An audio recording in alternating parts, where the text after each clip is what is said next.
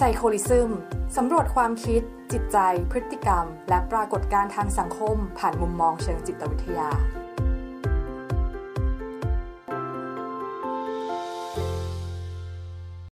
สวัสดีท่านผู้ชมท่านผู้ฟังทุกคนนะครับผมขอต้อนรับกลับมาสู่เพจ Psycholism ของพวกเราอีกครั้งหนึ่งนะครับ วันนี้เรามาในวาระของ Special Life นะครับ และเรามาอยู่กับนักจิตวิทยา ที่โด่งดังคนหนึ่งตอนนี้ได้รับเกียรติมาก ๆ เลย ในการสละเวลามาพูดคุยกับพวกเราในวันนี้นะครับ ซึ่งนักจิตวิทยาคนนี้เนี่ยมีชื่อว่าคุณเมลิสายอดมนดบนะครับผมเป็นเจ้าของเพจตามใจนักจิตวิทยา ที่ในตอนนี้เนี่ยมียอดไลค์ผู้ติดตามเนี่ยเกือบประมาณเกือบเกือบสองแสนคน ใช่ไหมครับ ค่ะใกล้ใกล้เคียงแล้วค่ะ ก็ขอสวัสดีทุกท่านด้วยนะคะ แล้วก็ขอบคุณทางรายการที่เชิญมานะคะ โอเคครับผมก็เดี๋ยวให้เมย์แนะนำตัวนิดนึงดีกว่าเผื่อใครที่ยังไม่ได้รู้จักกับเมย์ว่าเออโอเค เมย์เป็นนักจิตวิทยาเนี่ยมีมีแบ็กกราวมายังไงบ้างครับ ค่ะก็โดยถ้าตอนเรียนเนี่ยเราจบคณะจิตวิทยาจุฬาลงกรณ์มหาวิทยาลัยตอนปตรี แต่ว่าไปเรียนต่อเฉพาะทางด้าน early intervention in psychosis ซึ่งถ้าแปลเป็นไทยเนี่ยไม่ได้ช่วยให้เข้าใจมากกว่าเดิม คือการป้องกันแทรกแซงก่อนเกิดจิตเวทเรียกง่าย ๆ ว่าป้องกันก่อนเกิดโรคนั่นเองนะคะ แล้วจากนั้นก็กลับมาทำงานก็มาทำกับเด็กพิเศษ ส่วนใหญ่จึงทำให้สนใจด้านเด็ก แล้วก็เรียนต่อด้าน play therapy อีกใบหนึ่ง เพื่อที่จะนำกระบวนการเล่นบำบัดเนี่ยมาใช้กับเด็กๆ แล้วก็วัยรุ่นนะคะ ตอนนี้ก็เลยทำให้ทำงานอยู่ที่ห้องเรียนครอบครัว ซึ่งเป็นสถานที่ที่เป็นห้องเรียน ที่พ่อแม่แล้วก็เด็กมาเรียนรู้ร่วมกัน เพื่อที่จะใช้ชีวิตได้อย่างปฏิได้อย่างมีความสุขมากขึ้น แล้วก็มีพัฒนาการที่สมวัยมากขึ้นในเด็กเล็กนะคะโอเคอืมโอเค แปลว่าตอนนี้เนี่ยเมย์ทำงานหลักๆ กับทางครอบครัวแล้วก็กับเด็กด้วยเลยใช่ไหมใช่พูดคุยกับคุณพ่อคุณแม่ด้วยถูกไหมในห้องเรียนครอบครัวเพราะว่ามัน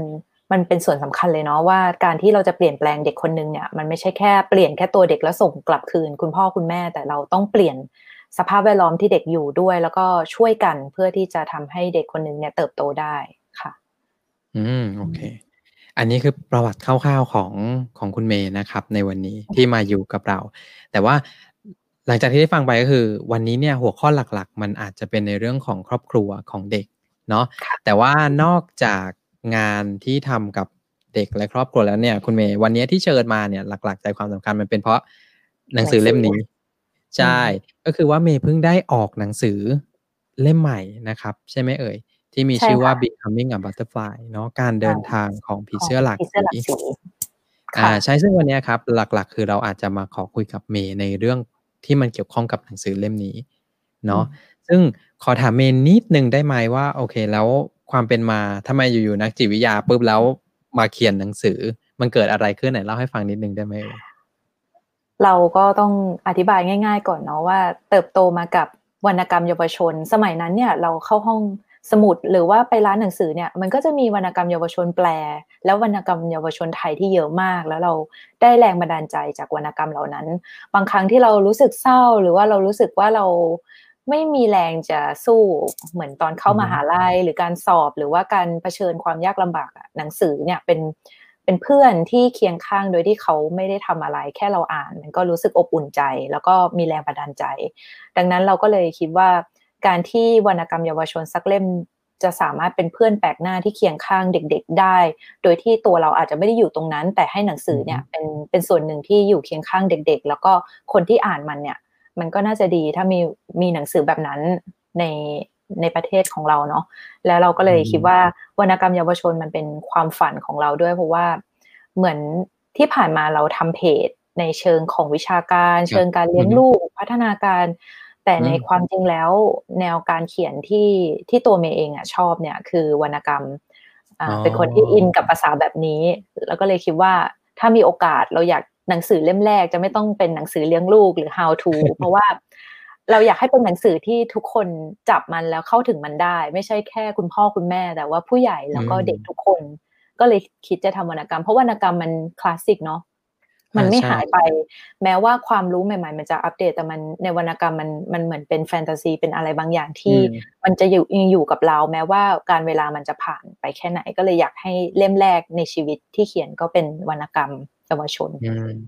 อืมก็ประมาณนี้เลย โอเค มันมันดูมีแบ็กกราวน์เนอะจากการที่แบบว่า เพราะว่าเมื่อก่อนเนี่ย อ่านวรรณกรรมเยอะด้วย ใช่ค่ะ อันนี้ก็ดูเป็นความฝันเลยว่าโอเคหนังสือเล่มเนี้ยจะควรจะเข้าถึงทุกๆคนได้ โดยที่ไม่ใช่จำเป็นต้องเป็นพ่อแม่เท่านั้น อืม แล้วทีนี้เราเราเรียนจิตวิทยาใช่ไหมคะ เราก็รู้สึกว่าอาชีพเนี้ยมันเหมือนมันมีการตีตราอะไรบางอย่างว่า ใครสักคนมาเจอเราเนี่ย เขาจะต้องคิดว่าเขาต้องป่วยมากๆ หรือว่าเขาต้องเป็นคนบ้าเราเราไม่ชอบคำแบบนี้มากๆ เลย เราอยากจะลบคำเหล่านี้ออกไป ซึ่งการจะเปลี่ยนแปลงมันต้องเริ่มจากเด็ก เด็กที่เปลี่ยนความคิดของเขาว่าการมาเจอนักจิตอย่างเรา หรือว่าการไปพบจิตแพทย์เนี่ยเขาก็เป็นคนปกติทั่วไป เหมือนเราป่วยเราเป็นหวัดเราก็ไปหาคุณหมอได้รับยาหรือว่า ถ้าเราป่วยใจมันก็ควรจะไปพบ จิตวิทยนักจิตวิทยาได้หรือจิตแพทย์ได้โดยที่ไม่ต้องรู้สึกกิ้วหรือรู้สึกผิดอะไร เราก็เลยคิดว่าหนังสือเล่มเนี่ยมันก็เป็นอันนึงที่ทำให้ส่งต่อข้อความเหล่านี้ออกไป ที่สำคัญคือตอนหนังสือเล่มนี้มันคือประสบการณ์ที่ที่ตัวเมย์ไปฝึกงานที่อังกฤษตอนสมัยเรียนใช่แล้วเรารู้สึกว่าทำไมเขาถึงเหมือน เหมือนนักเรียนหรือว่าเวลาเขามีปัญหาอะไรคุณครูที่โรงเรียนที่อังกฤษเนี่ยเขาก็จะมีคอนแทคส่งมาที่จิตแพทย์ได้ง่ายมากเลย หรือว่ามีเรื่องอะไรสมมุติว่าเด็กคนนึงเนี่ยกำลังจะถูกส่งตัวโดยนักสังคมสงเคราะห์หรือเกิดเรื่องอะไรเนี่ยเขาไม่ได้เหมือนมีกระบวนการแค่ทางกฎหมาย แต่ว่าเขาจะมีนักจิตวิทยาหรือจิตแพทย์เนี่ยเขาไปมีส่วนร่วมด้วยเราเลย รู้สึกว่าระบบแบบนี้มันทำให้เหมือนอสามารถที่จะ ให้การทรีตคนคนนึงเป็นมนุษย์ แล้วก็มีความรู้สึกที่ว่ามันช่วยให้เด็กคนหนึ่งเนี่ยสามารถที่จะผ่านความยากลำบากช่วงเวลาที่ยากลำบากไปได้ดีอะไม่ไม่ได้ทำให้เขาหลุดออกไปจากจากระบบหรือว่าทำให้ชีวิตเขาไม่สามารถกลับมายืนขึ้นได้เนี่ย มันก็เลยหนังสือเล่มเนี้ยมันทำให้เรื่องยากแบบเนี้ยเข้าใจง่ายแล้วก็มันมันทำให้เรื่องที่คนไม่กล้าพูดออกมาเนี่ย มันถูกพูดออกมาในหนังสือ คือความรู้สึกข้างในในหัวใจเด็กหรือว่าสิ่งที่เราไม่ค่อยกล้าพูดอะ หนังสือเล่มนี้ก็เหมือนจะพูดแทน อืมโอเค แปลว่าประสบการณ์ของเมย์ตอนที่อยู่อังกฤษเนี่ยได้ถูกรวบรวมมาในหนังสือเล่มนี้ อาจจะไม่ทั้งหมดเราเราเอามาที่ประทับใจมากจริง ๆ หรือว่ามันมันก็มีส่วนหนึ่งที่จะบอกว่ามีคนถามว่าเออเด็กคนนี้เป็นเคสของคุณเมย์ใช่ไหมเราก็จะบอกว่าเด็กที่เป็นสมมุติว่าเด็กคนหนึ่งในนี้เป็นโรคออทิสติกเนี่ย เราก็จะบอกว่าเราไม่ได้เอาบุคลิกของเด็กคนเดียวมา ที่เราเจอแต่เราเอาจากประสบการณ์ทั้งหมดที่เราเจอเด็กออทิสติกเนี่ยมาผสมเป็น create มาเป็น character character หนึ่งในหนังสือ ดังนั้นเราจะบอกว่าหนึ่ง character มันไม่ได้แทนแค่คนไข้คนเดียว แต่เราเอามาทุกมิติว่าเออที่เราเจอเราเอามา create คนคนนี้มาเนี่ยเราเราหยิบมาอย่างละนิดอย่างละหน่อยใช่อ่าเพราะว่าสุดท้ายอันนี้มันก็คือวรรณกรรมแหละใช่ใช่มันเป็นเรื่องที่เราเราก็จะมีการเอ่อหยิบตรงนู้นตรงนี้มาเติมเป็นเรื่องที่ เหมือนกับว่าเอาหลาย ๆ หลาย ๆ อย่างมาผสมกันมากกว่า อาจจะไม่ได้แทนว่าโอเค อันนี้คือเคสของเราเลยประมาณนั้นเพราะว่ามันก็จะมีเรื่องของจรรยาบรรณที่เราไม่สามารถที่จะบอกว่าอันนี้เป็นคนแค่ถ้ามันตรงเกินไปเนี่ยมันก็จะแย่เหมือนกัน อืมโอเคครับอืมซึ่งหนังสือมีกี่บทเนี่ย มีสิบสองบท มีสิบสองบทค่ะ แต่ถ้ารวมบทนำบทส่งท้ายก็น่าจะสิบสี่ใช่โอเคครับ ซึ่งอะวันนี้ ไฮไลท์เลยหลังเนื่องจากเราพูดถึงหนังสือเนาะเราก็เลยอยากจะให้เมย์เนี่ยครับ ได้ลองอ่าน sample ตัวอย่างให้เราฟังนิดนึงว่าโอเค ให้ให้เราให้ทุกคนที่ที่ได้ฟังไลฟ์ตอนนี้ หรือคนที่ที่จะกลับมาฟังย้อนหลังเนี่ยได้ได้ได้ฟังตัวอย่างของหนังสือนิดนึงนะครับอยากดังนั้นเนี่ย วันนี้ก็เลยคุยกับเมย์ไปเนาะว่าอยากจะให้เมย์ลองเลือกออกมา สักสั้น ๆ เลือกยากมากเลยเลือกยากมากใช่ไหม แต่เข้าใจแหละแหละเพราะว่าทั้งหมดนี้มันก็เหมือน เพราะว่าอยู่ฝึกงานอยู่นู่นหกเดือนใช่ไหมครับ ใช่ค่ะ ประมาณใช่ไหมเออซึ่งผมว่าหนังสือเล่มนี้มันก็ไม่ได้หนามาก ซึ่งการที่จะเอาทุกอย่างหกเดือนมาเข้าใจว่าแต่ละอย่างเนี่ย ได้มีการคัดสรรแล้ว ได้มีการผ่านกระบวนการคิดตกตะกอนเรียบร้อย มันก็เลยกลายมาเป็นหนังสือเล่มนี้ ก็เลยไม่แปลกเลยที่ว่าเลือกยากเนาะเลือกยากเลยค่ะ แต่คิดว่าบทที่เลือกเนี่ยก็คือบทเริ่มต้นเนาะเพราะมันมันน่าจะไม่สปอยอะไร แล้วก็น่าจะทำให้คนรู้สึกว่าเข้าใจว่าหนังสือเล่มเนี้ยน้ำเสียงมันเป็นประมาณไหน โอเคอืมใช้คำว่าน้ำเสียงเป็นประมาณไหนชอบมากอะโอเคถ้างั้น เดี๋ยว ลองเลยดีกว่าครับ ว่ามีเลือกอะไรมา แล้วก็ลองอ่านให้พวกเราฟังนิดนึงค่ะ บทที่เลือกเนาะเอาให้ดูภาพจริง ๆ แล้วหนังสือเล่มเนี้ยต้องบอกว่ามันมีความพิเศษนอกจากเนื้อหาคือภาพประกอบ เพราะว่าได้เพื่อนที่สนิทที่สุดที่เรารู้จักกันมาน่าจะเป็นสิบเกือบสิบกว่าเกิดครึ่งชีวิตแล้ว เขาก็จะรู้ว่าเออควรจะถ่ายทอดภาพทางจิตวิทยาออกมายังไง เราก็เลยจะให้ดูภาพของบทนี้ที่จะอ่านให้ฟังเนาะก็คือเด็กชายมังกรนะคะอืมแล้วก็เดี๋ยวเราจะเริ่มเลยอ่าได้ครับ โรงพยาบาลบาเน็ตตั้งอยู่ทางใต้ของกรุงลอนดอน เช้านี้ลิซ่าใช้เวลาเดินทางนานกว่าปกติ เพราะเธอมัวแต่หลงทางและนั่งรถบัสเลยโรงพยาบาลไปหลายป้าย เมื่อมาถึงโรงพยาบาลลิซ่าสัมผัสได้ทันทีถึงความเก่าแก่ของสถานที่แห่งนี้ ตัวอาคารของโรงพยาบาลยังคงเป็นหินสีเทาเข้มขนาดใหญ่ วางเรียงสลับไปสลับมา ราวกับกำแพงปราสาทยุคกลาง สมัยยุคกลาง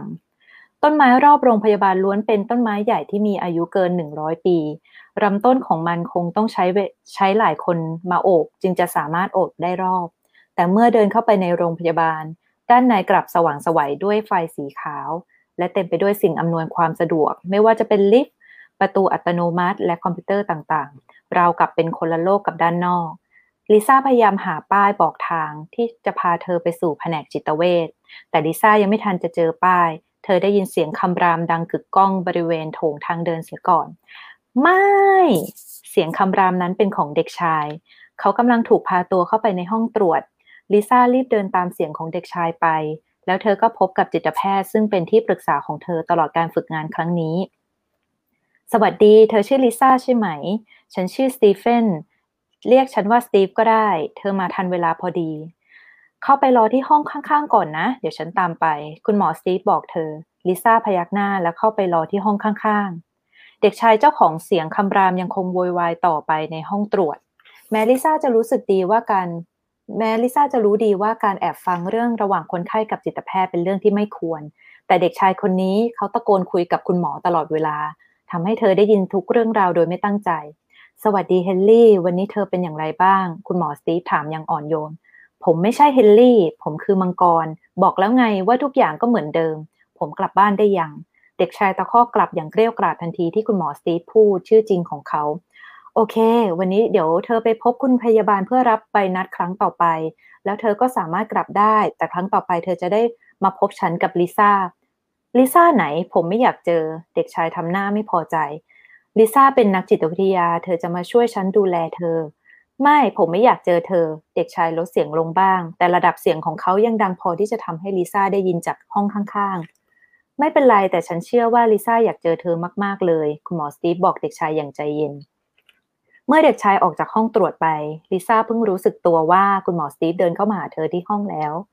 เธอจะเธอคงจะได้ยินทุกอย่างแล้ว คุณหมอสตีฟพูดปนปนขำต้องขอโทษจริง ๆ ค่ะ ไม่เป็นไรไม่เป็นไรเสียงของเขาดังสุดๆไปเลย เด็กชายคน เมื่อกี้ชื่อเฮนรี่ แต่เขาไม่ชอบให้ใครเรียกเขาว่าเฮนรี่ นี่เป็นเคสที่เธอจะช่วยฉันดูแล ไว้ฉันจะส่งแฟ้มประวัติของเธอให้ของเขาให้เธออ่านนะ เธอจะได้เจอเฮนรี่วันแรกคือวันอาทิตย์หน้า อย่าเพิ่งวิตกไป ฉันจะอยู่กับเธอด้วยไม่ต้องห่วง คุณหมอสตีฟอ่านสีหน้าที่เต็มไปด้วยความวิตกกังวลของนักจิตนักจิตวิทยาฝึกหัดของเขาออก ค่ะ คุณหมอ เอาล่ะ เดี๋ยวฉันจะพาเธอไปรู้จักกับทีมสหวิชาชีพ ถ้าอ่านจนถึงตอนนี้เนาะก็จะขออนุญาตข้ามไปจุด ที่สำคัญอีกนิดนึงก่อนที่จะจบ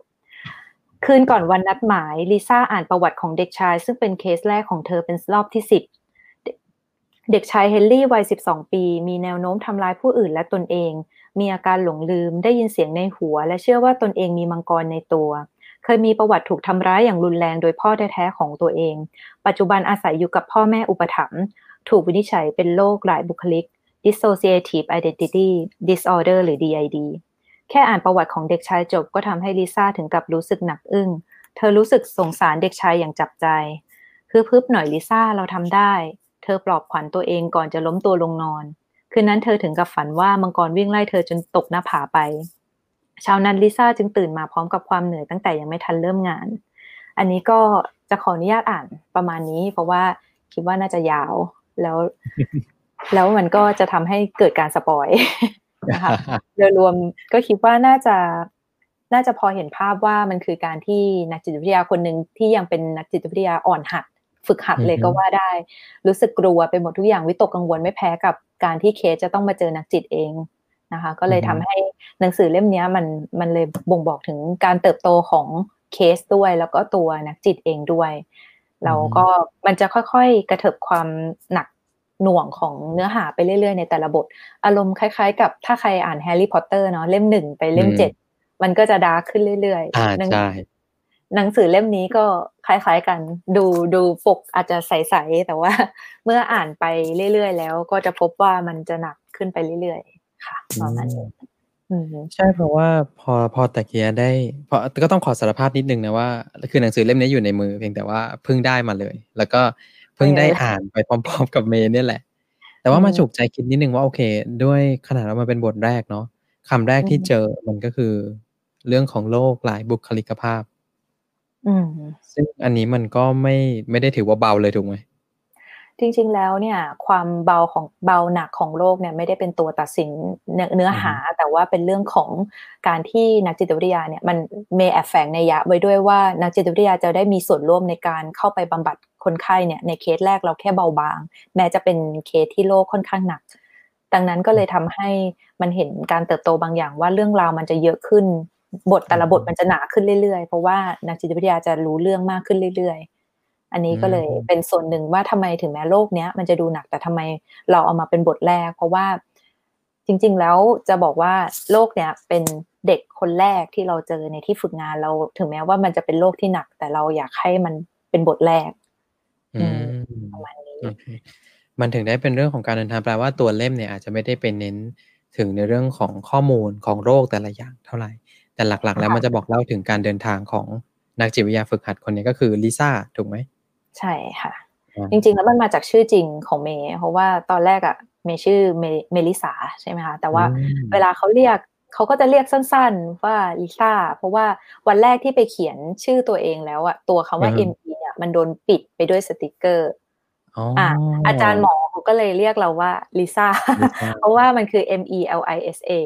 แล้วตั้งแต่นั้นเขาก็เลยเรียกลิซ่าไปตลอดเลยใช่ช่วงนั้นแบ็คพิงดังหรือยังยังตอนที่ยังนะฮะโอเคสองพันสิบห้าเอ้ยสองพันสิบหกประมาณนี้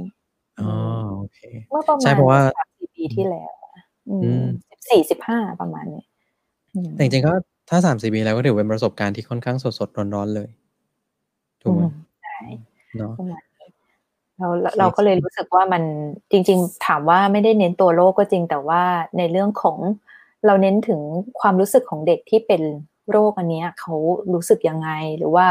เราจะบรรยายในเชิงมุมมองของเด็กที่มองออกมาด้วย ก็เลยทำให้ปกติแล้วเนี่ย เราเวลาเราอ่านพวก DSM-5 หรือว่าอะไรเงี้ย เราก็จะดูแบบเป็นเกมวินิจฉัยใช่ไหม เราจะดูเป็นแนวแบบ เออข้อนี้ผ่ามีไหมอะไรอย่างนี้ทำให้เราไม่ค่อยได้มองถึงเรื่องราวของเด็กแต่ละคน สมมุติว่าเขาเป็นอเหมือนกันอะแต่ว่าอเด็ก A กับเด็ก B ก็ไม่เหมือนกัน เขาก็มีเรื่องราวของเขา เล่มนี้ก็เลยเหมือนอยากให้มองคนไข้เป็นคนด้วย แล้วก็มองเด็กเป็นเด็กคนนี้ อืมประมาณนี้อ่าใช่ เพราะว่าแปลว่าในแต่ละโรคถึงแม้ว่าจะเป็นโรคเดียวกันก็ตามแต่แต่เรื่องราวของแต่ละคนเนี่ยมันก็จะไม่เหมือนกัน อันนี้คือสิ่งที่เมย์อยากจะสื่อใช่ใช่ค่ะ โอเค ซึ่งจริง ๆ แล้วคือไปอ่านมาตรงตรงจุดหนึ่งนะ ว่าเหมือนเคยเห็นบทสัมภาษณ์ที่เมย์ไปให้มาที่บอกว่าโดยรวมหนังสือเนี่ย เหมาะกับเด็กอายุสิบสองปีขึ้นไป ถูกไหม ซึ่งถ้าเป็นน้องๆเนาะอะไรอะไรอะไรที่ต้องแบบว่า ควรจะมากกว่าสิบสองอ่าหนึ่งคือมันมันมีเรื่องของนามธรรมด้วย มันมีเรื่องของความซับซ้อนทางอารมณ์ เพราะว่าเด็กในหนังสือเล่มนี้ก็จะมีตั้งแต่อายุสิบสองบ้างแต่เด็กที่สุดในเล่มนี้ก็ประมาณสี่ห้าขวบ ถามว่าบางบทคุณพ่อคุณแม่ก็สามารถอ่านไปกับลูกได้ที่อายุต่ำกว่าสิบสองแต่ว่าบางบทเนี่ยมันจะมีเรื่องของอ่าอะไรนะ ความคิดทำร้ายตัวเอง มีเรื่องของอ่าความรุนแรงในครอบครัว แล้วก็มีเรื่องของคำพูด มันมีคำหยาบบางบทเหมือนกัน อย่างเช่นเด็กที่เป็นโรคทูเลสซินโดมซึ่งเขาก็จะเหมือนสะบดตลอดเวลาอะไรอย่างเงี้ยมันก็เลยทำให้เราต้องจัดเลทเป็นสิบสองปีขึ้นไป แต่จริง ๆ แล้วถ้าพ่อแม่อ่านใช่ไหมคะแล้วเรามีลูกที่อายุต่ำกว่าสิบสองเนี่ยก็สามารถที่จะเล่าบางเรื่องได้ เช่นเด็กชายหัวรถจักรอย่างเงี้ย เด็กชายโทมัส หรือว่าเด็กชายต่างดาวอะไรแบบเนี้ยค่ะ มันก็สามารถอ่านไปกับลูกได้เหมือนกัน อารมณ์เหมือน เป็นเรื่องเล่าเรื่องหนึ่งของเด็กคนหนึ่งอย่างเงี้ยค่ะอืมซึ่งแปลว่าถ้าสำหรับอ่าเมเมนพูดก่อนอ๋อแค่แค่จะบอกว่าจริง ๆ แล้วนิทานภาพของ ทางตะวันตกเนี่ยเขาก็เริ่มทำเป็นอารมณ์แบบในแต่ละเรื่องแบบนี้แล้ว อย่างเช่นเด็กฉันเอออะไรนะ ฉันรู้สึกว่า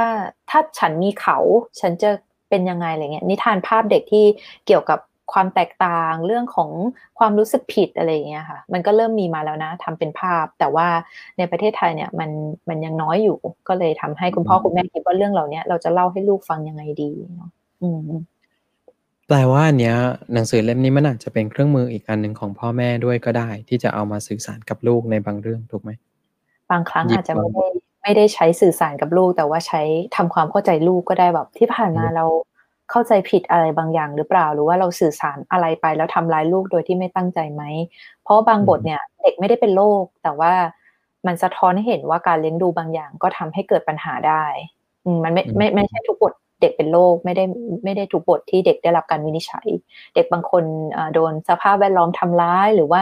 เป็นลักษณะของการที่คุณพ่อคุณแม่ไม่เข้าใจ ก็เลยทำให้คิดว่าลูกเป็นโรคอะไรเงี้ยอ๋อซึ่งพ่อแม่ที่มาอ่านเนี่ย คือมันไม่ได้หมายความว่าคนที่มาอ่านจะต้องเป็นพ่อแม่ที่มีลูกที่ได้รับการวินิจฉัยเท่านั้น แต่มันก็จะมีบทเหล่านี้ด้วยที่จริง ๆ แล้วว่าเป็นการอธิบายว่าเด็กได้ไปเจอสภาพแวดล้อมแบบไหนมา เพื่อที่ทำให้พ่อแม่แต่ละท่านนะ ได้เข้าใจมุมมองของเด็กมากขึ้น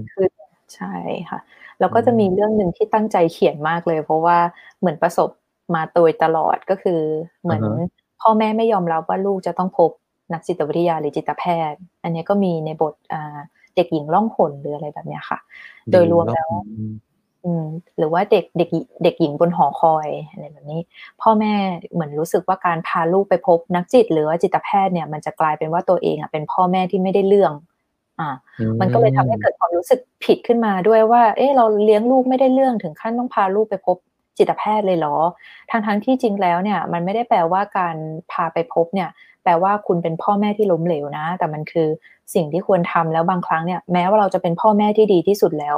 บางอย่างมันก็เกินเกินมือเราที่จะจัดการมันเนาะต้องต้องอธิบายอย่างนี้ว่าถ้าถ้าอย่างบาหรือเมย์เนี่ยเราก็จะรู้ใช่ไหมคะว่าโรคจิตเวชเนี่ยมันไม่ใช่แค่สภาพแวดล้อมอย่างเดียวแต่มันมีเรื่องของกรรมพันธุ์ด้วย มันมีเรื่องของ มันมีเรื่องของสภาพแวดล้อมมันมีหลายปัจจัยมากดังนั้นคุณพ่อคุณแม่บางท่านเนี่ย ก็จะเหมือนโทษตัวเองเนาะว่าเราเราทำอะไรผิดไปจริง ๆ แล้วไม่นะ เราก็เลยอยากให้หนังสือเล่มนี้เหมือนลดความรู้สึกผิดที่พ่อแม่จะต้องพาลูกไปพบจิตแพทย์ด้วยอะไรเงี้ยค่ะอืมโอเค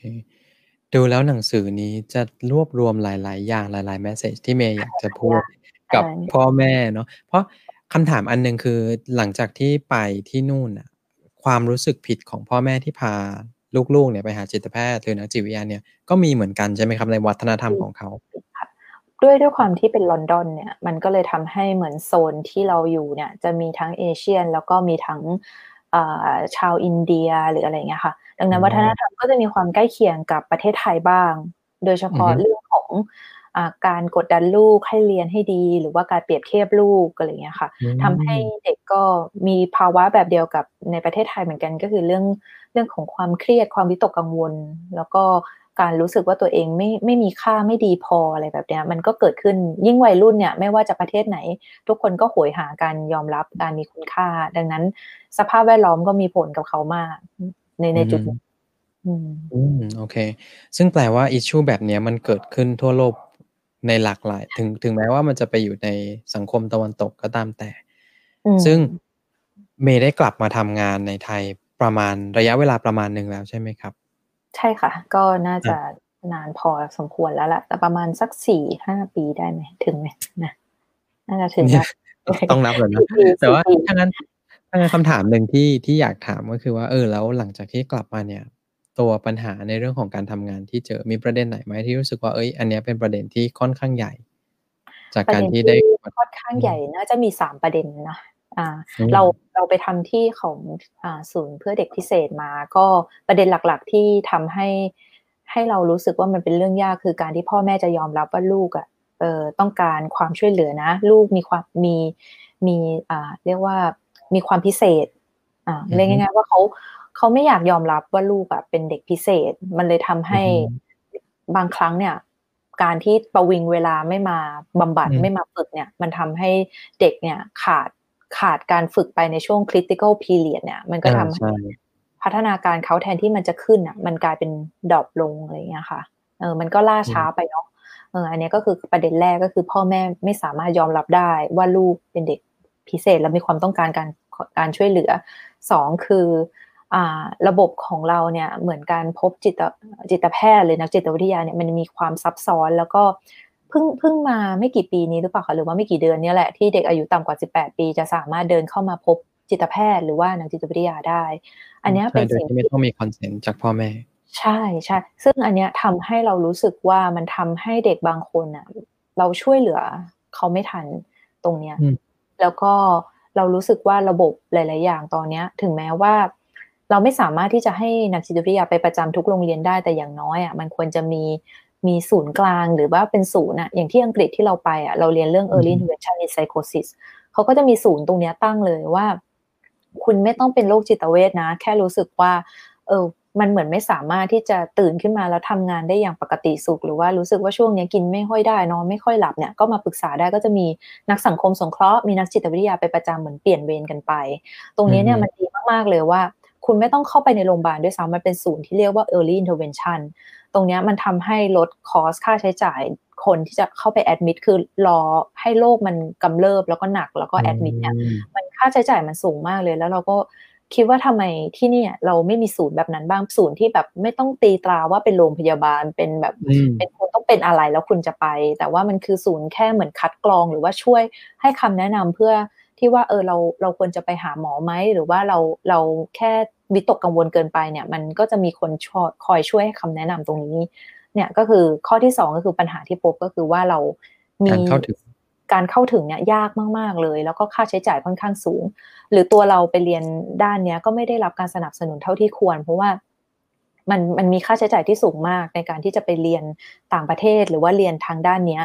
มันมันมีน้อยแล้วก็ทุนเนี่ยมันก็จะเฉพาะเจาะจงว่าจะต้องเป็นคลินิกนะ หรือคา u เซอร์ลิงนะ ซึ่งในความเป็นจริงแล้วเราต้องการในเด็กในเด็กเล็กอะค่ะอาจจะต้องการนักบำบัดที่หลากหลายกว่านี้อย่างเช่น play therapist art therapist หรืออะไรพวกเนี้ยแต่ว่าเรื่องพวกเนี้ยเขายังไม่ได้ให้ความสำคัญขนาดนั้น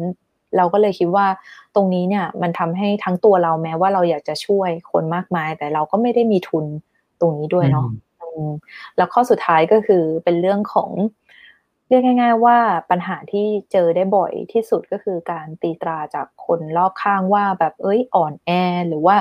เรื่องแค่นี้เองอะไรอย่างเงี้ยซึ่งโรคจิตเวทเนี่ยบางครั้งเนี่ยคนเราเนี่ยเราบอกไม่ได้เนาะว่าคนเนี้ยเขาไหวแต่อีกคนนึงจะไหวไม่ไหว คือเกณฑ์ความไหวของแต่ละคนอะ่ะมันไม่เท่ากัน ดังนั้นเราใช้ใช้ตัวเราไปตัดสินคนอื่นมันไม่ได้ แต่ว่าเรามักจะเจอเรื่องแบบเนี้ยบ่อยมากๆ แล้วก็เรื่องของการที่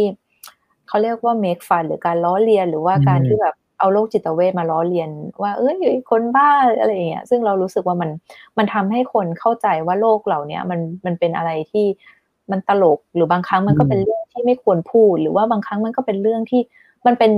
มันเป็นเส้นบางๆระหว่างว่ามันควรที่จะเอามาทำให้มันจริงจังแต่มันกลายเป็นว่า มันโดนผลักในส่วนที่ มันตลกอะ่ะ มันเป็นเรื่องที่ไร้สาระอะมัน โอ้ยเรื่องจิตใจเหรอ มันไม่ได้เป็นไรหรอก มันไม่ตายหรอกอะไรตื่นมามีข้าวกินก็บุญละอะไรแบบเนี้ย มันจะเป็นเป็นเรื่องเหล่านี้ที่เราจะเจอบ่อยแล้วเรารู้สึกว่า เฮ้ยมันมันควรจะเปลี่ยนได้แล้ว มันควรที่จะเข้าใจแล้วก็เหมือนเห็นอกเห็นใจกันมากขึ้น เราอยากให้สังคมเห็นเห็นกันและกันเป็นมนุษย์มากขึ้น มองในฐานะเพื่อนมนุษย์มากขึ้นเนาะ วันนี้สามประเด็นหลักๆ ถ้าขอสรุปจากที่ฟังไปประเด็นแรกคือเป็นเรื่องของการยอมรับการที่จะโอเค การที่พาลูกไปหาจิตแพทย์หรือนักจิตวิทยาเนี่ยเป็นเรื่องที่โอเค สามารถทำได้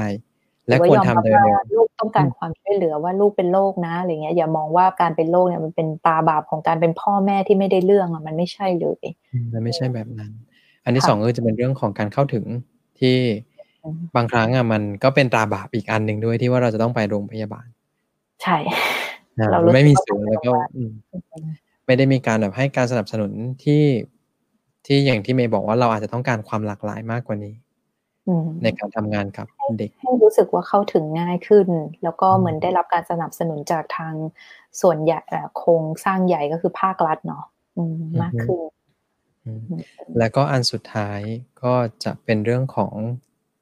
attitude ของสังคมจริง ๆ ที่เราผลักเรื่องนี้ออกไป ให้มันเป็นเรื่องที่โอเค เรื่องตลก หรือว่าให้มันเป็นเรื่องที่เราไม่ได้ take it serious พูดแบบนี้ดีกว่า หรือบางครั้งก็คือเราไม่กล้าพูดถึงมันเนาะเอาง่าย ๆ เลยว่าในครอบครัวเราเรากล้าพูดเรื่องความรู้สึกของเราอะกับคนในครอบครัวได้มากแค่ไหน ยากมากๆเลย เด็กบางคนก็มาบอกเราว่า เอาเอาตรงๆนะพี่ทุกวันนี้ผมก็แค่พูดว่า อืม ก็งั้นๆแหละ ไม่เป็นไรโอเค แต่จริง ๆ แล้ว มันมีอะไรมากมายอยู่ในนั้นอะไรเงี้ยอืม เพราะว่าเราเราเราเคยชินว่าการแบบ การจะพูดความรู้สึกมันเป็นเรื่องต้องห้ามหรือว่า เป็นอะไรที่ไม่ควรพูดออกไปอะมันจะทำให้คนอื่นรู้สึกลำบาก รู้สึกว่าเราเป็นภาระอ่าอืมประมาณนี้เลยการการพูดออกไปมันมันดีกว่าอยู่แล้ว แต่ตอนเนี้ยเรารู้สึกว่าการพูดออกไปอะมันเป็นความรู้สึกที่เราเป็นภาระหรือเปล่า มันพูดได้ไหมอะไรอย่างเงี้ยค่ะ ซึ่งหมดเรื่องนี้เป็นเรื่องที่น่าสนใจในเรื่องของการที่ครอบครัวเองเนี่ยไม่ได้เป็นสถานที่ที่เอื้อให้เด็กสามารถที่จะเรียนรู้ ไม่เป็นสถานที่ที่เด็กจะสามารถพูดความรู้สึกออกมาเองได้ ถ้าอย่างนั้นในมุมมองของเมย์เนี่ย บทบาทของครอบครัวในปัจจุบันมันมันมีการเปลี่ยนแปลงไปยังไงบ้างไหม จากจากมุมมองของเราที่เราได้ทำงานมาสักพักหนึ่งตอนนี้คือจริง ๆ แล้วพ่อแม่ก็เริ่มไว้ใกล้เคียงกับพวกเรามากขึ้นเรื่อย ๆ แล้วเราพบว่าประเด็นหนึ่งคือ เขาสับสนอะว่าจริง ๆ แล้วสิ่งที่เขาเติบโตมาเหมือนเขาได้รับการเลี้ยงดูมาแบบเนี้ย มันถูกไหม แต่ตัวเขาอะไม่ชอบมัน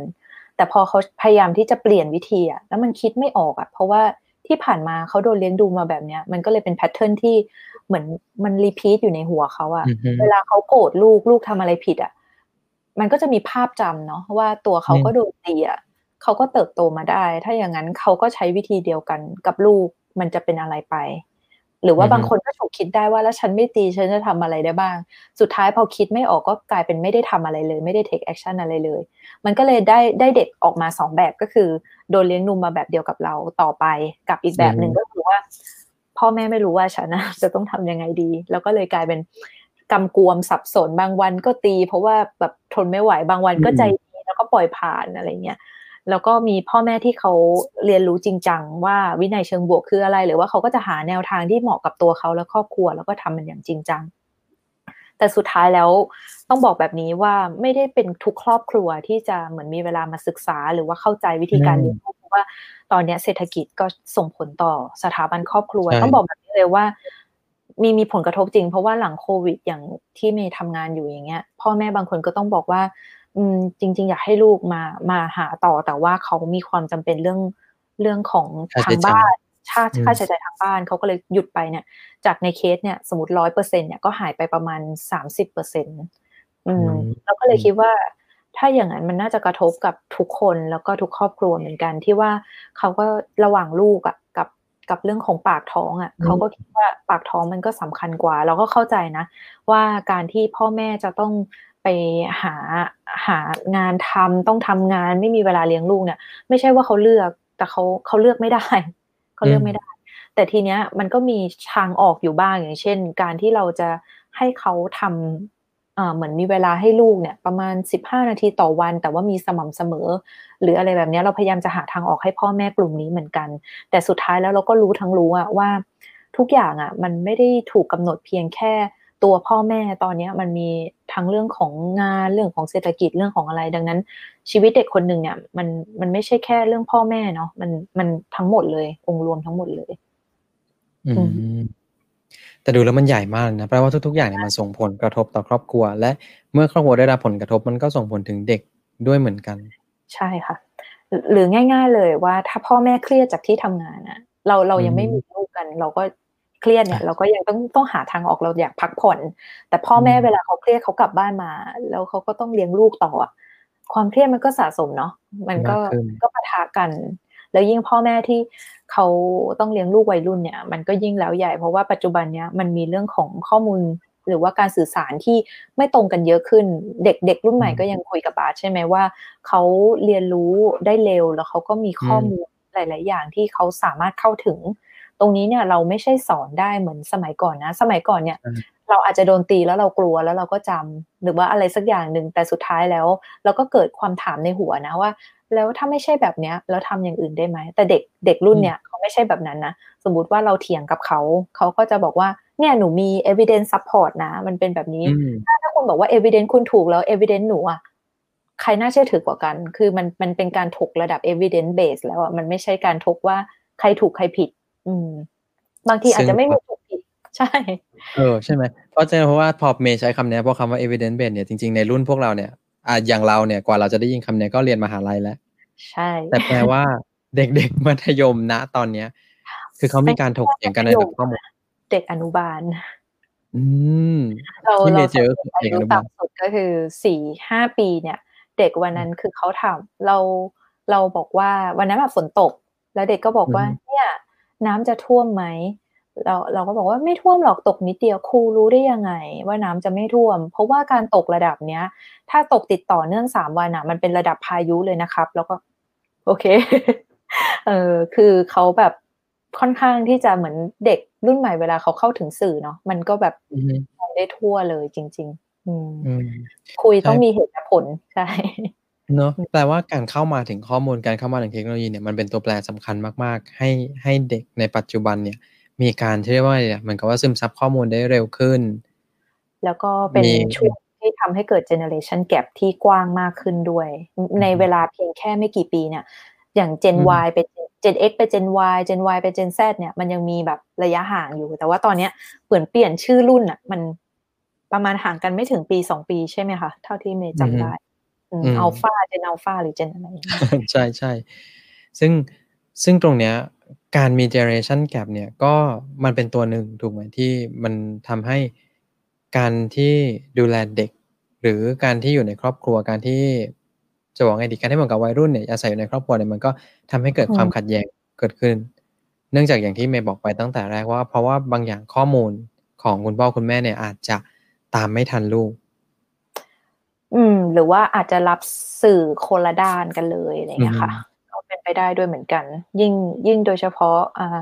รุ่นคุณพ่อคุณแม่เราเนี่ย แต่ก่อนเนี่ย ถ้าอะไรลงหนังสือพิมพ์อะแปลว่าเชื่อถือได้ เพราะมันอืมผ่านการคัดกรองมาเยอะ แต่ทุกวันเนี้ยคือมันไม่ใช่หนังสือพิมพ์ แต่มันคือการแชร์มาทางไลน์หรือว่าการอืมการอ่านใน Facebook อย่างเงี้ยเขาก็มองว่าอะไรก็ตามที่สามารถลงสื่อได้อะ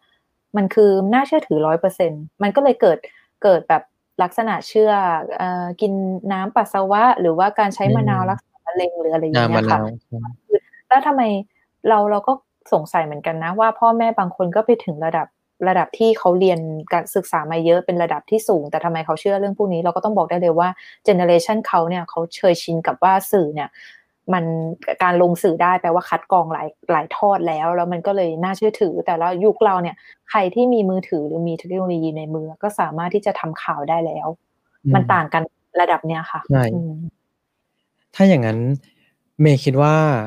มันจะต้องมีการปรับตัวยังไงบ้าง ถ้าพูดถึงในเรื่องของการเข้ามาของเทคโนโลยีการเข้ามาถึงข้อมูลเหล่าเนี้ยแล้วที่มันจะสร้างความมองคนละด้านหรือความเห็นที่มันไม่ตรงกัน จะทำยังไงให้คือ การเปลี่ยนผ่านนี้มันมันสมูทมากขึ้นในมุมมองของเมย์ถ้าตัวเมย์นะเมย์เชื่อว่าการที่เราสร้างสายสัมพันธ์กับเด็กไว้ตั้งแต่วัยเยาว์อะมันช่วยให้มันกลายเป็นกลายเป็นความแข็งแกร่งในตอนโตเมย์ยกตัวอย่างง่าย ๆ ว่าตัวเมย์เองเนี่ย คุณพ่อกับเมย์เนี่ยก็มีความเห็นทางด้านเออ มุมมองการเมืองเอ่ยความเชื่อเอ่ยหรืออะไรอย่างเงี้ยก็แตกต่างกัน แต่เรามองว่ามันก็แค่มิติดูมิติเดียวในตัวของเราแต่ละคนว่าเราก็มีสิทธิ์ที่จะชอบสิ่งที่ไม่เหมือนกัน ยกตัวอย่างง่าย ๆ ว่า ถ้าเมย์ชอบสีเขียว แล้วคุณพ่อชอบสีน้ำเงินอย่างเงี้ย เราก็คงไม่มาทะเลาะกันด้วยการที่ว่าเราชอบสีที่ต่างกันมันมันมาจากการที่เรามีมีสายสัมพันธ์ที่ค่อนข้างแข็งแกร่งอ่าอืมมันก็เลยทำให้เรารู้ว่าเขาไม่ตัดสินเราแม้ว่าเราจะชอบสีแบบนี้แล้วเขาอาจจะไม่พอใจหรอกแต่ว่าเขาก็ไม่ได้ ไม่ได้มาบอกว่า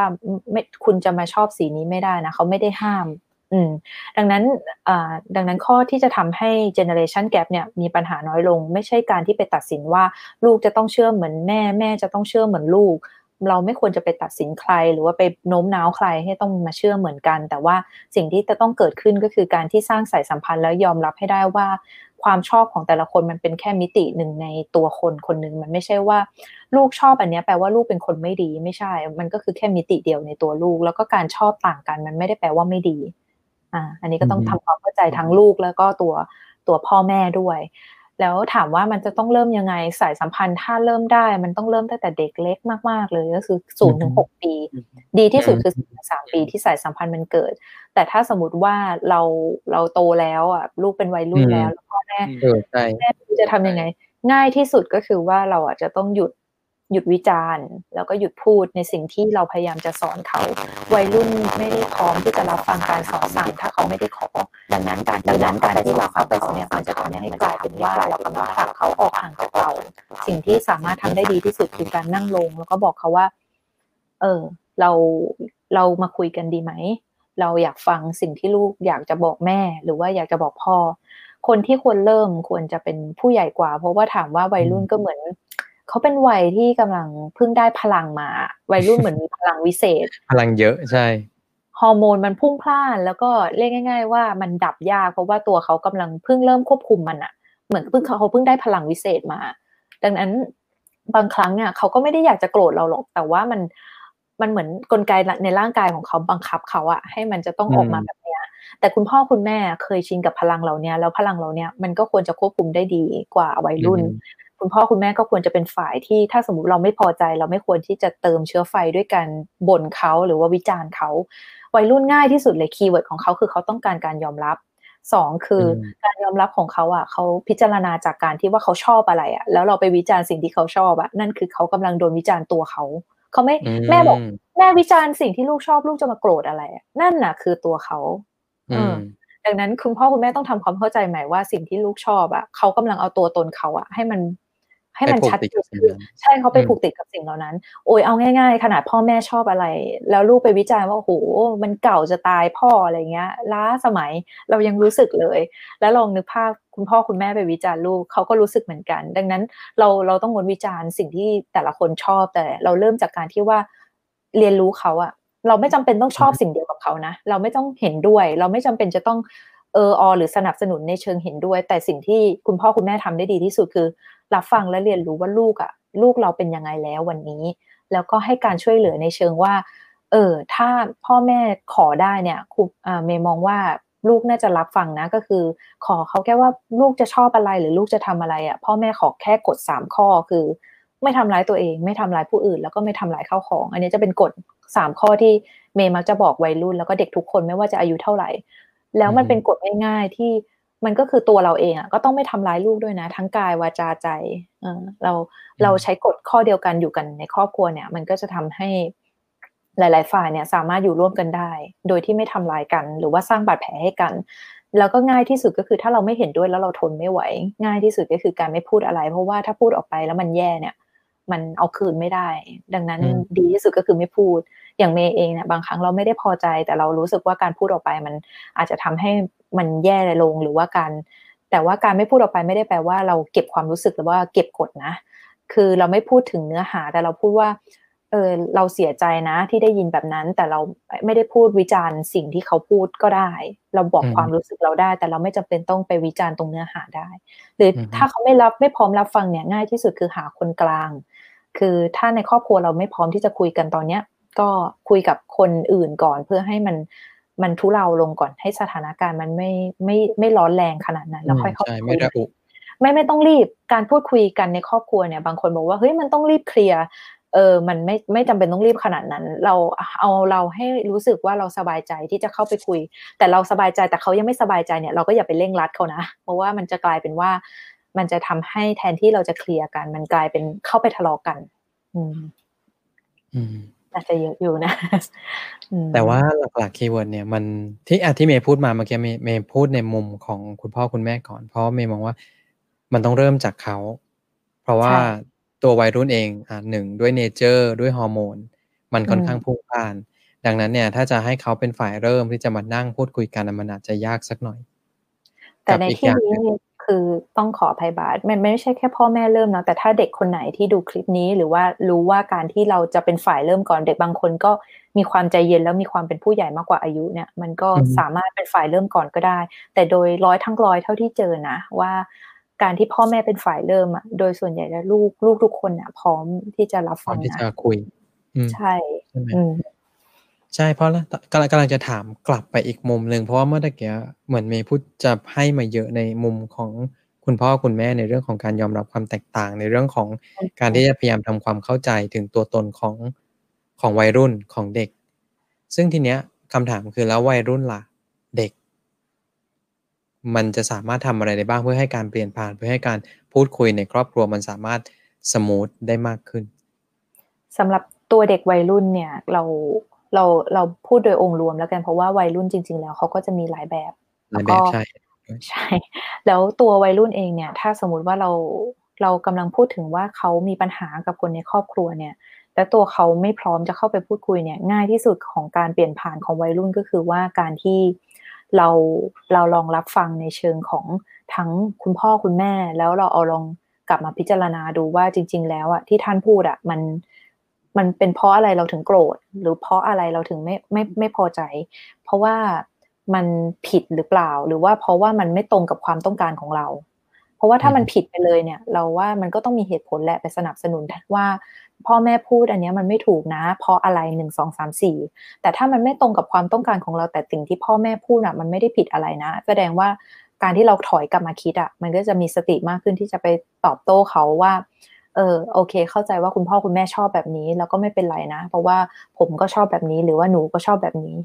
อืม อันนี้มันก็คือต้องแยกประเด็นการพูดออกไป แต่โดยรวมแล้วเนี่ย การที่จะพูดคุยกันในครอบครัว มันไม่ใช่ว่าอยู่ดีๆ มันต้องมันมันมาเริ่มตอนวัยรุ่นนะโดยรวมแล้วเนี่ยเด็กที่ไม่กล้าพูดกับคนในครอบครัวเนี่ยคือเขาไม่เคยพูดมาเลย ตั้งแต่วัยเด็กก็เรียกง่าย ๆ ว่ามันมันไม่ใช่ว่าอยู่ดีๆ มันจะมี generation gap เกิดขึ้นนะ มันมันเกิดขึ้นมานานแล้ว แล้วมันก็ทำให้วัยรุ่นมันชัดเจนขึ้น เพราะว่าเหมือนเขาปีกกล้าขาแข็งจะออกไปสู่โลกภายนอกเขาจะออกไปทำนู่นทำนี่แล้ว พ่อแม่ก็เลยเพิ่งมารู้สึกตัวว่าเฮ้ยมันห่างกันไปตั้งแต่ตอนไหน เราก็เลยมาทะเลาะกับเขาช่วงวัยรุ่น แต่จริงๆเด็กหลายคนเนี่ยยอมรับเลยว่าเขาไม่ได้คุยกับพ่อแม่มาตั้งแต่ไหนแต่ไรแล้ว ที่ผ่านมาก็แค่รับฟัง แต่ว่าตอนโตเนี่ยมันเหมือนมัน มันมันโตพอแล้วที่จะบอกว่าฉันอะต้องการอะไร และฉันอะจะยืนหยัดเพื่อสิ่งที่ฉันต้องการนะ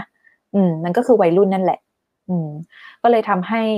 ต้องย้อนกลับไปเลยว่า คุณพ่อคุณแม่เองแล้วตัวลูกเองอะถ้าทั้งสองฝ่ายอะอยากจะกลับมาสารความสัมพันธ์กันใหม่อะมันจะต้องเริ่มจากการที่ถอยกลับมารับฟังกัน แล้วก็คุยคุยกันในเชิงเหตุและผล ไม่ใช่เรื่องของว่า เออมาโจมตีกันในความเชื่อความชอบหรือว่าอะไรก็ตามที่เห็นไม่ตรงกัน ง่ายที่สุดในครอบครัวที่จะคุยกันเนาะว่า อืม ช่วงนี้เป็นยังไงบ้าง หิวข้าวไหมกินข้าวกันนะหรือว่า อืม อยากทำอะไรหรือว่าเป็นลักษณะง่าย ๆ ที่มันไม่จำเป็นจะต้องไปเกี่ยวข้องกับเรื่องของระดับทัศนคติหรือความเชื่อ เอาแค่ง่าย ๆ เลยกินข้าวหรือยังหิวข้าวไหมว่าแม่กินข้าวหรือยัง เออ จะกินอะไรอะไรแบบเนี้ยคำพูดง่าย ๆ แบบเนี้ยเป็นเป็นจุดเริ่มต้นของการที่จะสนทนากัน อืม เวลาเราโกรธกันเนี่ย หลายหลายครั้งเราก็ใช้เหมือนกันนะเออพ่อหิวข้าวหรือยังกินข้าวไหมอืมเขาก็จะโอเคซอฟลงเลย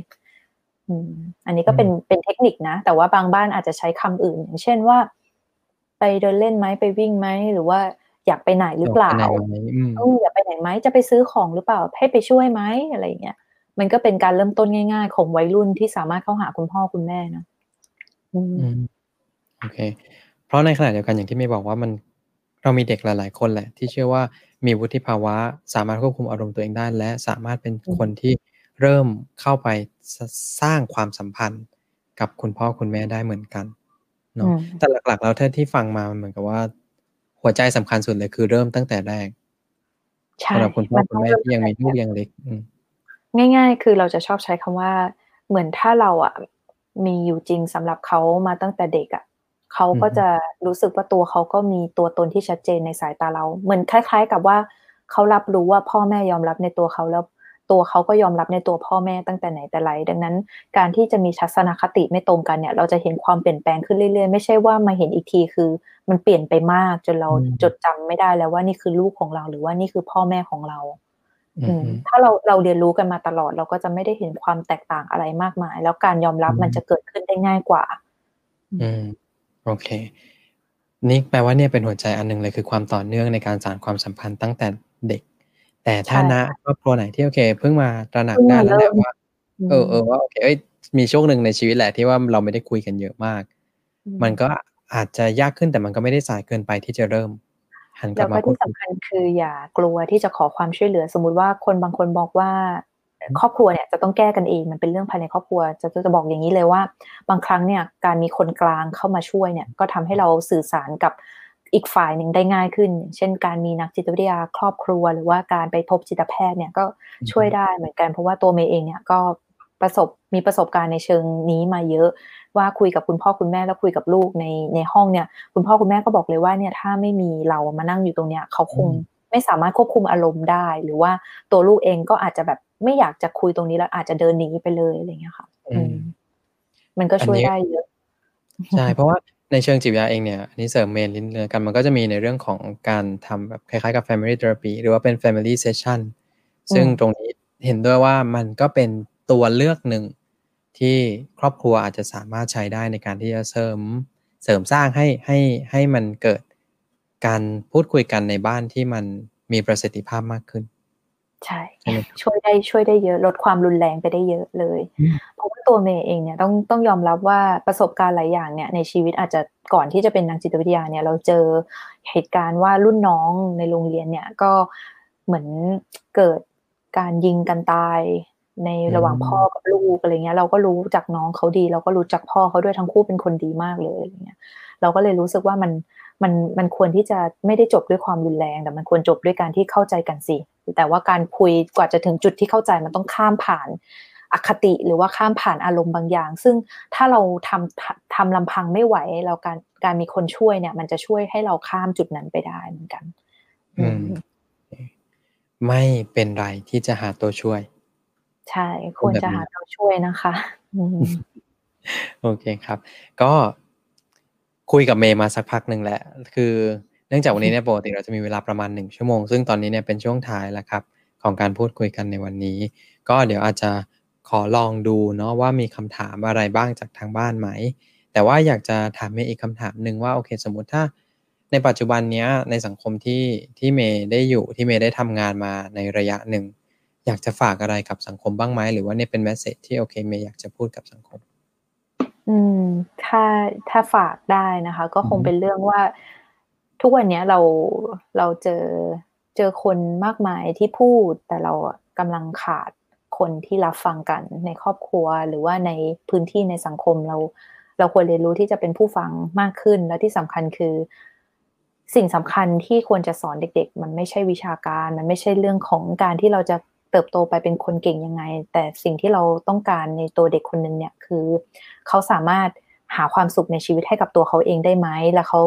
เขาทำสิ่งเหล่านั้นอะเขาสามารถรับผิดชอบในการกระทำของตัวเขาได้ไหม เราควรจะสอนเขาให้เรียนรู้ที่จะรับผิดชอบ แล้วก็ตั้งเป้าหมายในชีวิตมากกว่าการที่ว่าเขาจะต้องทำอะไรตามคำสั่งเพียงอย่างเดียว สุดท้ายก็คือว่า สิ่งที่เราขาดจริงๆอะคือความเห็นอกเห็นใจซึ่งกันและกัน ถ้าเรามีมากขึ้นเนี่ย เชื่อว่าหลาย ๆ อย่างหรือหลาย ๆ ครอบครัวเนี่ยก็จะเกิดปัญหาน้อยลง แล้วก็เราจะมีทางออกหรือว่าทางเลือกที่มันดีกว่าการที่เราจะจบด้วยการที่แตกหักกันไป หรือการใช้ความรุนแรง แล้วก็ตัวลูกแล้วก็เด็ก ๆ เองเนี่ยเขาก็ต้องการพื้นที่ที่ปลอดภัยเรา ถ้าเราเป็นผู้ใหญ่ในวันนี้แล้วเราไม่มีโอกาสที่จะเติบโตในพื้นที่ที่เรา รู้สึกว่ามันอบอุ่นนะ หรือว่ามันปลอดภัยนะ เราสามารถที่จะเป็นคนเริ่มต้นที่จะสร้างพื้นที่เหล่านั้นขึ้นมาได้ แม้ว่าเราไม่มีลูกหรือว่าเราอาจจะไม่ได้ทำงานกับเด็ก ๆ เนี่ย แต่สุดท้ายแล้วการอยู่ร่วมกันเนี่ย มันก็ควรที่จะมีมีการปณีประนอมซึ่งกันและกัน แล้วก็การเห็นอกเห็นใจซึ่งกันและกันให้มากขึ้นนะคะรับฟังเปิดพื้นที่ปลอดภัย และก็แลกเปลี่ยนมุมมองซึ่งกันและกัน และอาจจะมีเรื่องของการที่ถ้าเราไม่ไหว เราไม่จำเป็นจะต้องฝืน มันไม่จำเป็นที่จะต้องพยายามอดทน เพราะว่าเรามีทางเลือกทางออก อย่างเช่น การไปพบผู้เชี่ยวชาญ หรือว่าถ้าไม่มีผู้เชี่ยวชาญอยู่ตรงนั้นเนี่ย เรามีเพื่อนที่เราสามารถไว้ใจหรือเราพูดคุยได้ไหมถ้าไม่มีจริง ๆ เนี่ย เชื่อว่ามันมันมีทางออกอื่น เช่นการ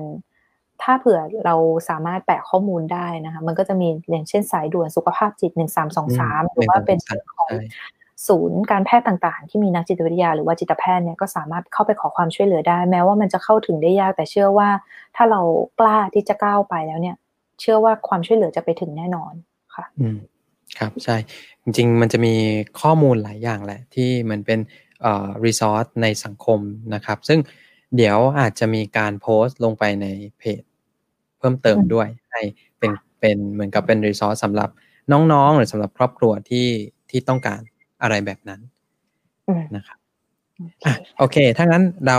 ขอถามคำถามเมย์ละกันนะฮะเป็นช่วงท้ายแล้วเป็นคำถามจากทางบ้าน มีอันนึงถามมาว่า การไปพบจิตแพทย์เพื่อเป็นตัวกลางในการสื่อสารระหว่างครอบครัวในโรงพยาบาลรัฐ ซึ่งคนไข้เยอะและรอคิว เพื่อพบแพทย์นานเนี่ยจะทำอย่างไร เพื่อแก้ปัญหาให้ทันการก่อนที่จะเกิดการทะเลาะกันถ้าแปลว่าถ้าโรงพยาบาลรัฐเนี่ย คิวเยอะ ทำยังไงดี ค่ะ ถ้าเผื่อเราต้องการเป็นต้องการไปพบเนาะเป็นตัวกลางอย่างเงี้ยด้วยเป็นเรื่องของค่าใช้จ่ายใช่ไหมคะที่เราอยากอยากจะไปพบเนี่ย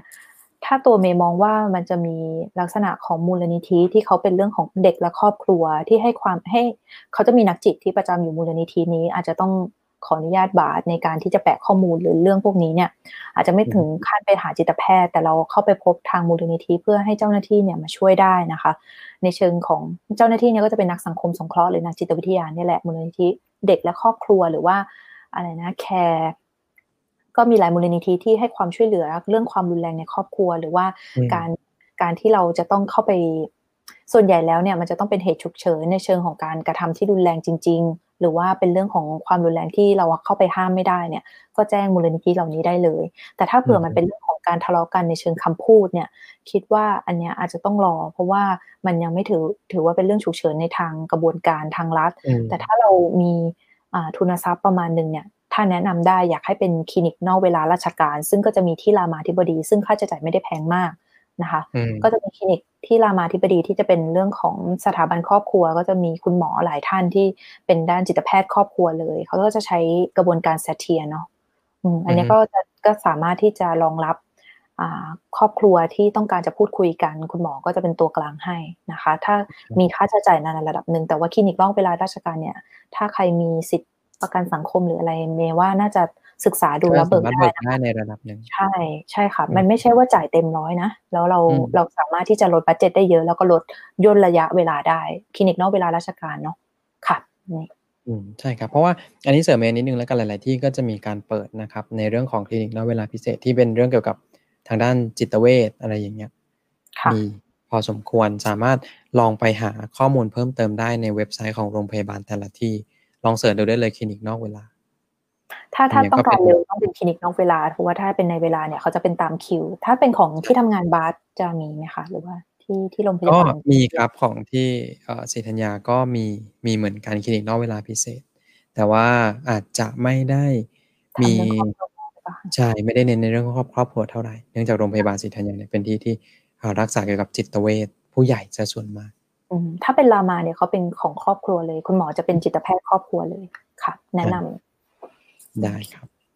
ขอบคุณครับ แล้วก็ถ้างั้นขออีกคำถามหนึ่งละกันคำถามสุดท้าย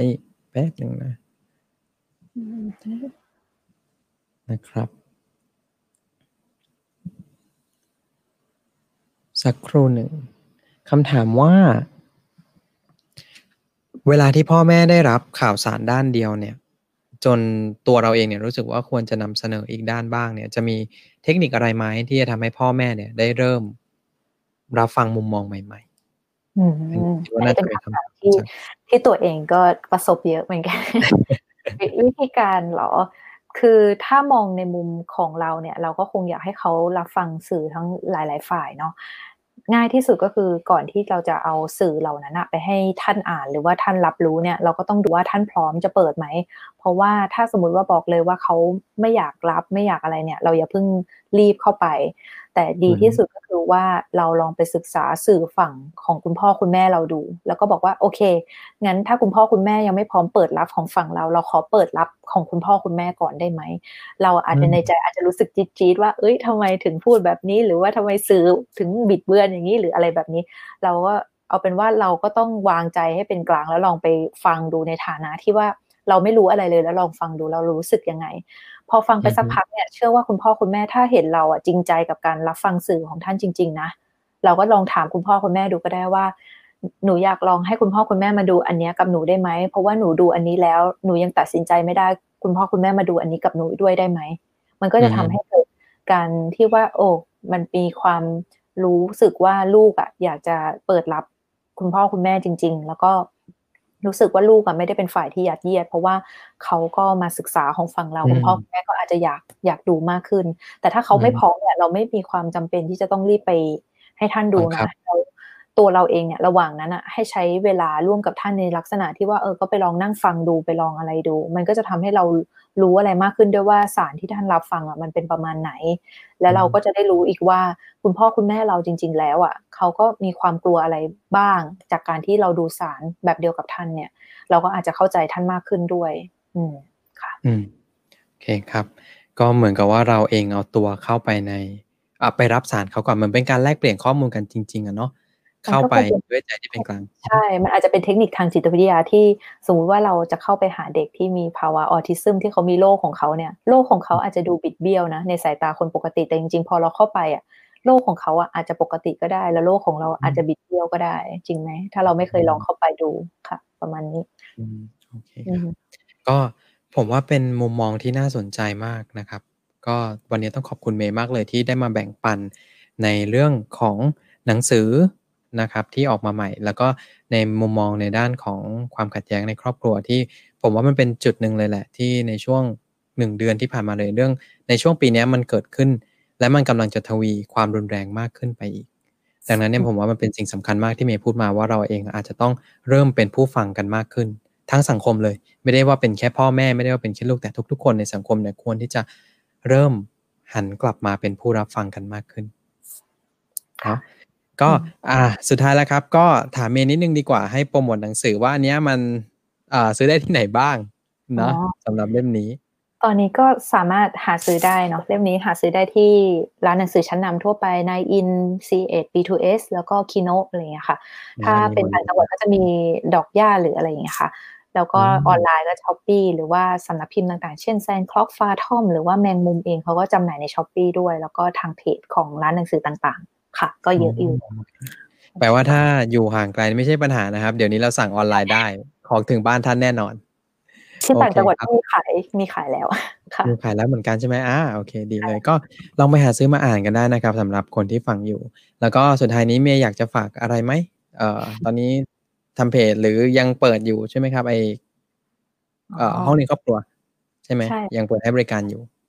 ตอนนี้ก็ต้องต้องบอกว่ากำลังรีโนเวทเพื่อที่ว่าเราจะเปิดรับให้ได้มากขึ้นแล้วที่สำคัญคือกำลังคิดในเรื่องของโปรเจกต์ที่ว่าอยากจะให้วัยรุ่นแล้วก็คุณพ่อคุณแม่เด็กอายุ 12 ปีขึ้นไปจนถึง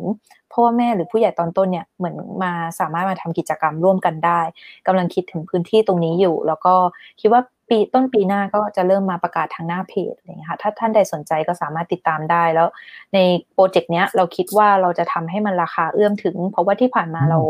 ทำทำเพื่อที่ว่ามันเป็นราคาที่เราตัวต่อตัว แต่ตอนนี้เราทำเป็นพื้นที่พิเศษตรงนี้เพื่อให้คนเข้าถึงนักจิตวิทยา แล้วก็เข้าถึงเรื่องของการฮีลิ่งเรื่องของการที่จะพัฒนาจิตใจเนี่ยได้มากขึ้นก็คิดโปรเจกต์ไว้กับนักบำบัด อีกสองสามท่านที่เป็นเพื่อนกัน ว่าจะมาช่วยกันทำตรงนี้ เพื่อให้คนทั่วไปได้เข้าถึงมากขึ้นราคา ก็จะเป็นราคาที่ใกล้เคียงกับราคาหนังสือเล่มนี้ แล้วก็อ่าทำให้คนรู้สึกว่าการเข้าหานักจิตวิทยามันไม่จำเป็นต้องป่วย แต่แค่รู้สึกว่าเราอยากจะมาเจอกันก็โอเคแล้วค่ะอืมโอเคครับ ก็ติดตามเมย์ได้นะครับ ทางหน้าเพจเนาะตามใจนักจิตวิทยา เชื่อว่าทุก ๆทท่านที่ฟังเนี่ยน่าน่าจะรู้จักเพจเมย์แหละนะครับ ก็ วันนี้ก็ขอบคุณเมย์มากนะครับ ที่ได้มาแบ่งปันเรื่องราวนะครับ แล้วก็สำหรับพวกเราเพจ Psycholism ก็สามารถติดตามเรื่อง content เหล่านี้ได้นะครับ เราก็จะมีการอัปเดต content ที่เกี่ยวกับจิตวิทยาเรื่อยๆ แล้วก็พรุ่งนี้เองเนี่ยก็จะมีไลฟ์เหมือนกันนะครับ เวลา 5 โมงนะครับ ก็สำหรับวันนี้ก็ขอขอบคุณทุกคนมาก แล้วก็ลาไปก่อนนะครับ สวัสดีครับ ค่ะ สวัสดีค่ะครับขอบคุณเมย์มาก ขอบคุณบาสเช่นกัน ติดตาม s y c o l i s m ได้ที่ Facebook Twitter YouTube b l o g d i t และ Podcast ตามช่องทางต่างๆ ได้นะคะ